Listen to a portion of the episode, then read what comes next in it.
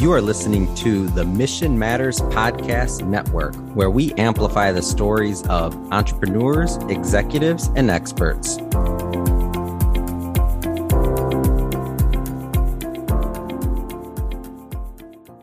Welcome. I hope you're having an amazing day. You are listening to Provisions and Libations, and I'm your host, Robin Bogue, on the Mission Matters Podcast Network. Welcome to the show, Erin. Thank you for being here. Thank you for having me. You are welcome. Erin created a new product earlier, or actually later in the year, last year, called Jammin. And Jammin is a fun, unique way of looking at her name as a jar of jam. And with that, she's created a apple butter, pumpkin butter, pear butter, chocolate sauce, cranberry sauce, dulce de leche, and orange marmalade.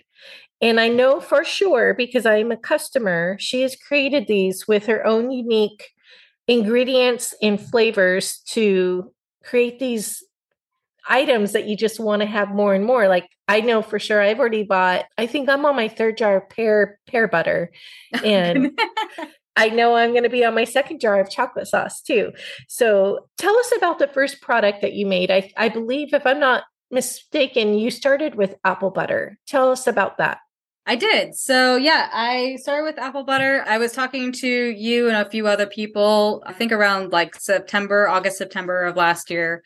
And I just wanted to, you know, do something creative and kind of supplement my income at the same time.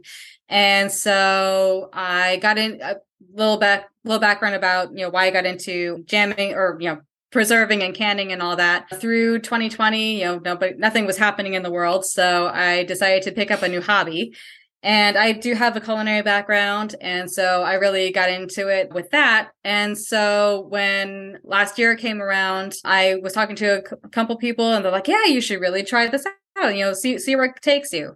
So I started with making apple butter and I, you know, I, I went and found a couple different apples that I really like to cook with. And typically, I like to use like a, a, trio of different apples because, you know, if you use just one, it kind of gives it just one dimension. Whereas, you know, if you use a couple different ones, it kind of really expands the flavor and it really shows up shows up in the jar. Yeah. Did you use Honeycrisp apples?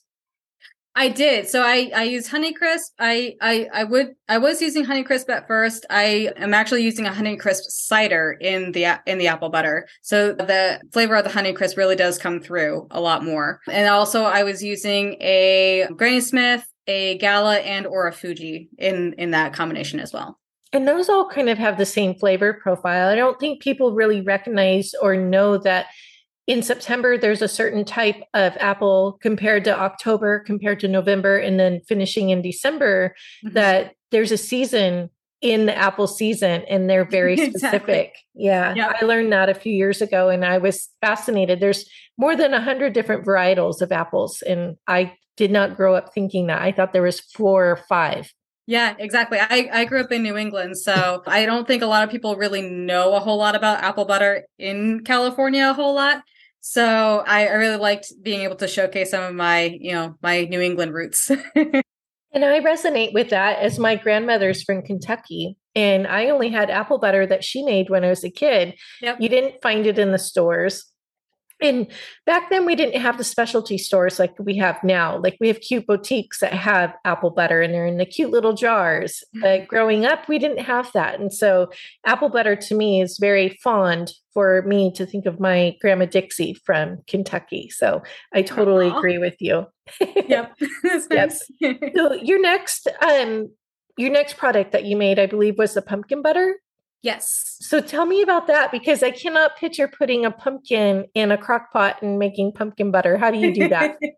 well, typically, so I did kind of cut out the middleman, if you will, with that one. So typically, you could take, you know, a couple sugar pumpkins, the ones you would use for apple pie, and make it into puree and then cook it down and use that in it but I decided to not do that. And I just used the, you know, the pumpkin puree in the can, which mm-hmm. is, you know, it's already done and it's easy to do. And so that then I just add sugar and the spices, you know, cinnamon, cloves, nutmeg, and do it that way.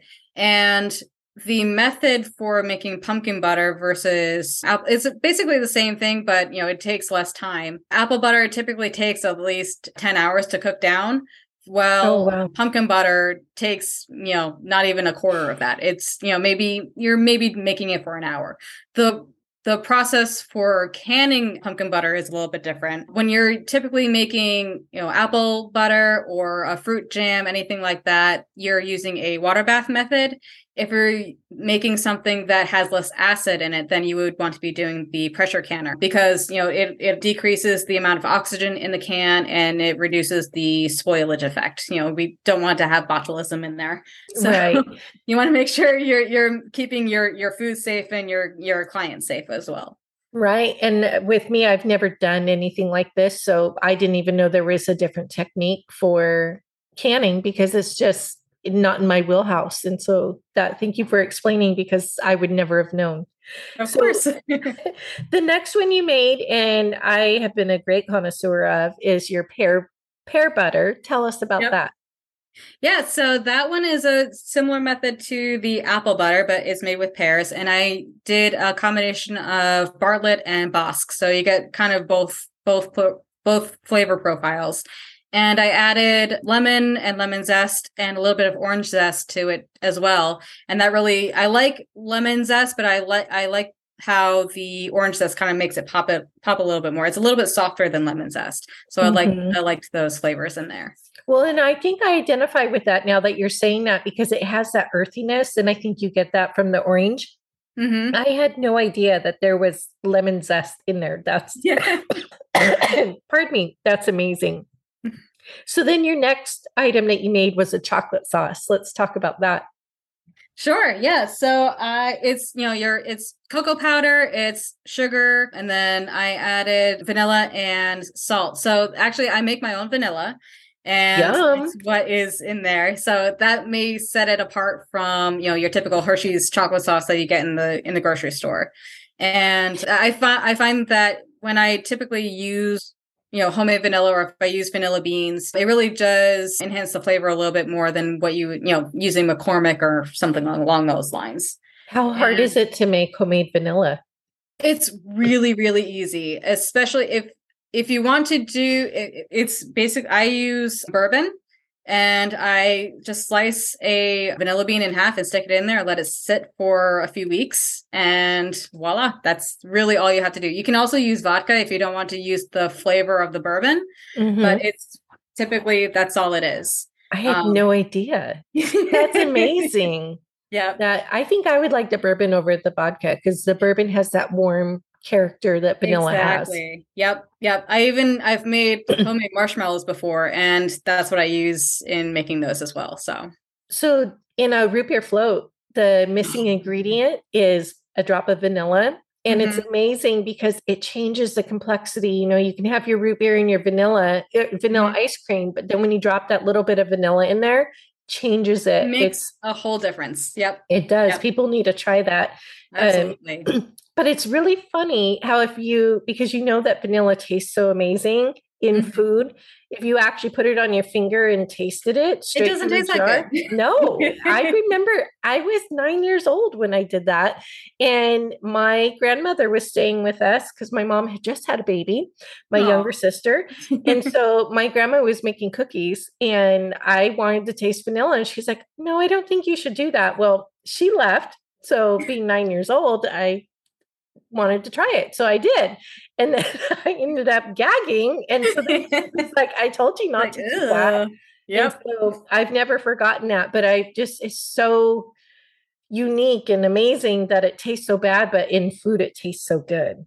Absolutely. Yeah, I think we all tried that with cocoa powder too. You know, the unsweetened is like, yes. this is not this does not taste like chocolate. you cannot make a chocolate milk with that like you do with Nestle Ew. Quik. It does not work. Because I know we tried that as well and it oh, just yeah. didn't work. yeah. So then your next product, I believe you made a cranberry sauce. I did. Yep. And so I actually I like to use, you know, fresh herbs, fresh fresh produce basically in everything I make. And last year think it was last year, I I bought a lot of cardamom pods.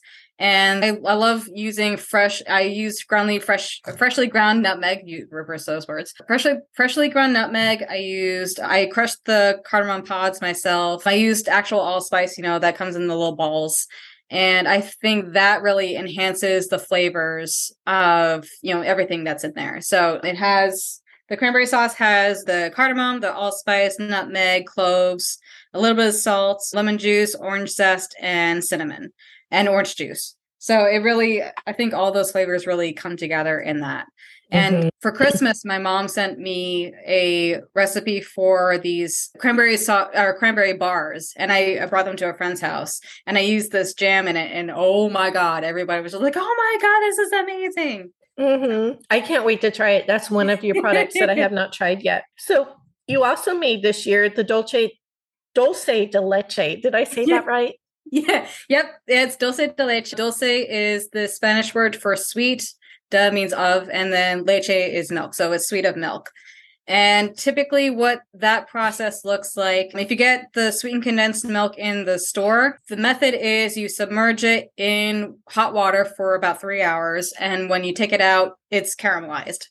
so basically, that's that's what the dulce de leche is. It's it's a caramel sauce, but it's the method is just you know in the can and I use the same method, but I just took it out of the can and put it in my jars. So that's all. That's all that was. yeah, that well, it sounds like you could dip a biscotti in there and eat. Yeah, yeah, yeah. That it yeah. has a lot of amazing ways that you could serve it. It's not oh, something that. I've ever really had, but pouring it in my coffee every morning would be one way that I would use it. Absolutely. Yeah, I actually sent some to my cousin who lives in Florida for Christmas. And she's like, "Oh my god!" You know, she was eating it out, of you know, from a spoon. I'm like, "Okay, you, that you could do that, or you could like dip some, you know, strawberries in there, or some apple slices, or you know, you can add it to your coffee. If you're a big fan of rice pudding, you can add a little bit of that in there. It goes really great with ice cream really i mean that you could use it for anything anything you would use caramel sauce for you could use it for this as well. Yeah so with the ice cream i could imagine slivered almonds and even like a drizzle of caramel and even another drizzle of hot chocolate and a, even a couple drops of like a really rich port. Oh, that would be, be amazing. Yeah. That yeah. would be. Did we talk about the chocolate sauce? We did yes. We did. That so the, the chocolate sauce i had purchased that from you in december and I actually took a spoonful of that the night that I bought it and just ate it straight from the jar with a spoon. Yep. And savored every bit of it because I knew I needed it. I purchased it. You told me about the hot cocoa that you could do it. And you said, you know, boil your milk and then just add it to it and, you know, just add as much as how dark you want it to be or how much flavor you want. Mm-hmm. And I run a lights tour with the company that I own for tours and we go out and looking at Christmas lights and I take families and I ended up buying that so that I can make because I was doing homemade hot cocoa mm-hmm. and I bought that to make and I had people from Canada and you know all families I had more adults and children which was surprising but the chocolate sauce each time they were like how did you make this and then they drank it all and I had empty cups at the end of the night and everyone was amazed so Yep. Well, I do have more if you if you need more. So I do need more because I did use it all because I had so many of those light tours that I, at the last one they were not as dark as the other ones because I didn't have any more. And I even took the the hot milk and kind of swirled it around in the chocolate just to kind of like get it off the jar. Yep. Yeah. I actually had to add Nestle Quik to it. I hate to admit that. Oh, bummer. I needed to get it out of the jar, but I didn't realize it and I didn't have time. Yep. So your your latest project that you made, and I believe that you made that this year or in January for mm-hmm. the the winter time, is your orange marmalade. Tell me about that. Uh, yeah, so I decided to make orange marmalade, and it's if you're familiar with the story of Paddington Bear and Paddington Square and Station and all that, this is what they make in the movie and the book and everything. So is basically you take oranges and you carve it, carve out all the the pulp and everything, and you use you you can use the juice, and you also use the the the rind of the orange and what I did was to kind of me- uh, make the tannins in the rind a little bit milder. I boiled them in hot in hot water for about 10 minutes and drained them off. And then I added uh, champagne to them and let them soak overnight. Oh wow! So it's going to my my my title for this one is going to be um, Sunday morning mimosas. So it's got the the orange in there, and then you have the champagne, and it's a little bit orange marmalade is a little bit on the bitter side because it is the rind, mm-hmm. but it's typically what you would find you know in in the UK and you know what they would use on their scones and their toasts and all that good stuff. I know it makes me think of the queen and having a little tea and biscuit with a little yes. bit of marmalade. when she said the champagne Sunday morning mimosa, I'm like, oh, drunk put it drunken marmy is what yeah. I came up with in my mind when you're talking. and I'm like, oh my gosh, I need to get a jar and have a have all my girlfriends over and we're gonna have drunken marmies. there you go. Perfect. Yeah. So thank you for explaining to all of us all the products that you've made and how you made them. They I can vouch I've had all of them but two.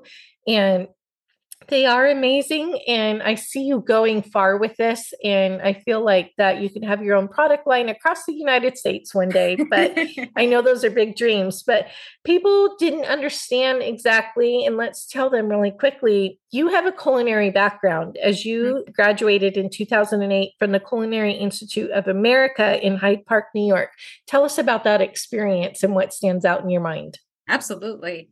So yeah, I graduated in 2008 and a little bit of background on the on the school itself. It actually began in 1946 at Yale University as a class for the GIs or for the military who are coming back from World War II. And you know, these men who have been in the field who have been fighting a war probably didn't want to go back and sit in a cubicle all day. So this was a way for them to kind of break out of that and you know start their own business. And so the class became so big that they eventually purchased the location where it's at now, which is in Hyde Park. And it's right along the Hudson. It actually used to be an old Jesuit monastery. And that fun fact, actually, down in, I can't remember if it was the meat room, the, the meat classroom or the fish classroom, there is actually a door that goes into the old catacombs. So we actually still oh, have wow. monks and people still there.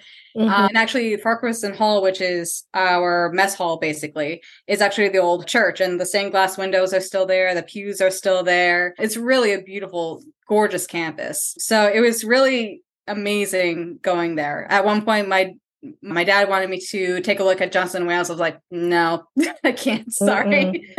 not with the architecture. No, it's so I, not the same. No, uh, I can. But, picture ex- exactly what you are talking about. I can picture it. Now it makes me want to go there. Exactly. It's really beautiful. I think there's, oh gosh, they keep adding restaurants. There's, when I was going there, there was the American Bounty. There's the Fresh Re- French restaurant, which is now called Escoffier, I believe. No, I'm sorry. It, w- it was called Escoffier. Now it's called Paul Bocuse, the the Bocuse room. And then we have the Italian Caterina de Medici restaurant, and I think we we had St. Anthony's, but now that's been moved. So I'm not sure if that's there still or not. But anyway, going through the the curriculum was incredibly intense.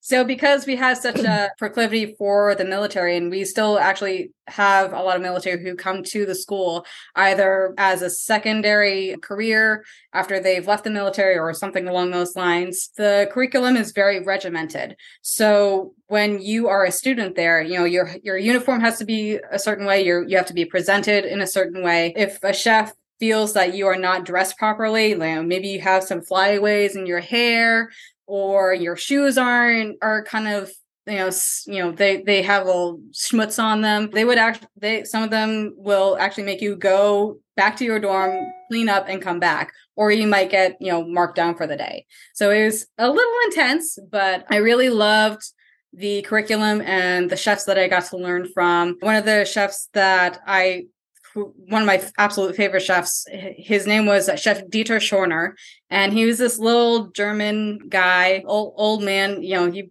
it's not much to look at, but he actually he was he's actually known for bringing creme brulee to the United States. oh, I should know that because I am a creme brulee fanatic, and I did exactly. not know that. So he he was a big big guy, not a big guy, but you know, big name in in the culinary world. He was in the White House. He actually made a cake specific, spe- specifically for Jackie Onassis. Oh, wow. And yeah, and he also had a recipe for a chocolate souffle that he had made for Elizabeth II. So he he definitely got around in his career, and he yeah, was, he did. he so he didn't have anything special for JFK, just for Jackie. Ah, just for Jackie. Yep. I don't know about oh. JFK, but yeah, Jackie had a specific cake just for her. oh, that's a lovely notion that I love learning all of that. Thank you for sharing. So, with your culinary background, what makes you double dynamic is you also have a wine background as you're a level one sommelier that you received your Court of Masters sommelier in 2018. Tell me about that. Yeah, so I was living with my mom for a little bit and I was working at this wine store, wine and liquor store. And I really wanted to kind of further my career, enhance my career a little bit by going into food and beverage. And so I decided to go for my level one SOM test. And I subscribe to the Guild of Master Somm- Sommeliers online, and they have anything you want to know about wine and liquor and beer and coffee and everything is right there. And it's really more, I took about four months or so to study for the test. And it was, I mean, I was studying for like 10 hours a day, you know, six Oh days a week. gosh. It was, it was a lot of, it's a lot of information. And you learn about regions, you learn about grapes, you learn about the history, you know, the reason why Gamay is only in Beaujolais and nowhere else, you know? Mhm. and it was it was really intense and then you know you go in for the test i actually took it in new york city I actually stayed at a airbnb in hoboken and went into the city both it was a two day the first day is more like a review and they actually give you you know samples of the wines that you know are you're going going to be tested on and then you take the test and i mean as soon as they call out your name you're like thank god it's like oh my god i can't believe i just did that Mhm. and I mean, my hat's off to the people who go and get their masters because it's just, it is so intense. And like, you got to know exactly what you're doing. There's actually a really great book. It's called Cork Dork. And it's a, I don't remember the name of the author, but she, she's a journalist and she actually takes a year off to study for the Master Somm test. And, you know, she goes through the whole, she takes, she takes copious notes she interviews people she goes to you know different vineyards and different places to learn about wine and you know perfecting your palate. And it is such an intense journey. It's like i you you did great. I'm not doing that. Like it's it's so intense. Oh my god. How god many levels are there in the Court of Sommelier for the to become Order a Master master? sommeliers yeah i believe there's only three so level one level two two and level three i think for wset it's more There's four. Yeah. Yeah. Yeah. Yep. Well, no wonder your jams taste the way that they do, having both the culinary and the viticulture and the wine and all of that. That's why your your flavor profiles are above and beyond just a normal person creating a jam. I feel like you you're having all of that background really helps you hone in some skills and then also some flavors and that really came through For uh, since you have the the wine background, have you ever considered making a Chardonnay jam or even a Cabernet jam? of course yes I Uh, think yeah, those would I, be I would love to do that. Or, you know, like with what I did with the marmalade, you know, just adding like either champagne or whiskey or, you know, a wine to whatever I'm making. So all those flavor profiles really pop. Oh yeah, like I right immediately went to bourbon pear Yeah. or pear exactly. bourbon, however you want to say that, because I feel like those have a matching profile to where the bourbon and even a smoked bourbon with the, the pear.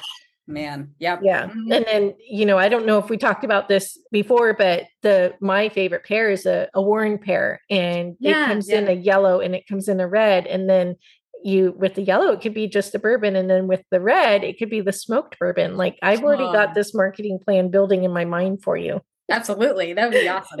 I need to be your partner. I love it. Yes. So your name is Jammin. Will you Mhm. ever considered making jelly? I have. And so I, I don't want to, you know, pigeonhole myself into just making jam. The typical difference between jam and jelly is jam is made from, you know, the actual fruit. You know, so like with the apple butter, with a lot of these things, there's actual fruit in there versus jelly, which is more the fruit juice. So you add pectin to it and it thickens, and that's that's basically what jelly is. Mm-hmm. I don't think people know that. That as a no. kid, it was I was always confused, and I just you know never asked but i always wondered what the difference was. So if you did make a jelly is your name going to change and be called gellin for instead of I mean, or maybe it'll just be another you know side or just another category of things. Mm-hmm. yeah that you never know. You never so know. if you're interested in any in any of erin's products you can call her at 540-270-7017 to purchase or you can contact me through my channels.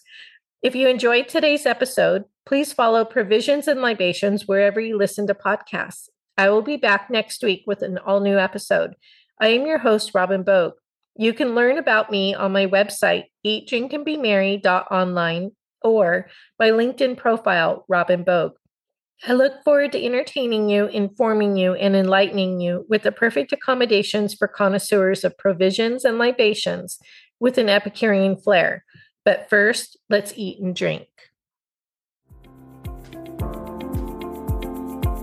This has been a Mission Matters Network production. Listen to this show and browse our entire catalog by visiting missionmatters.com.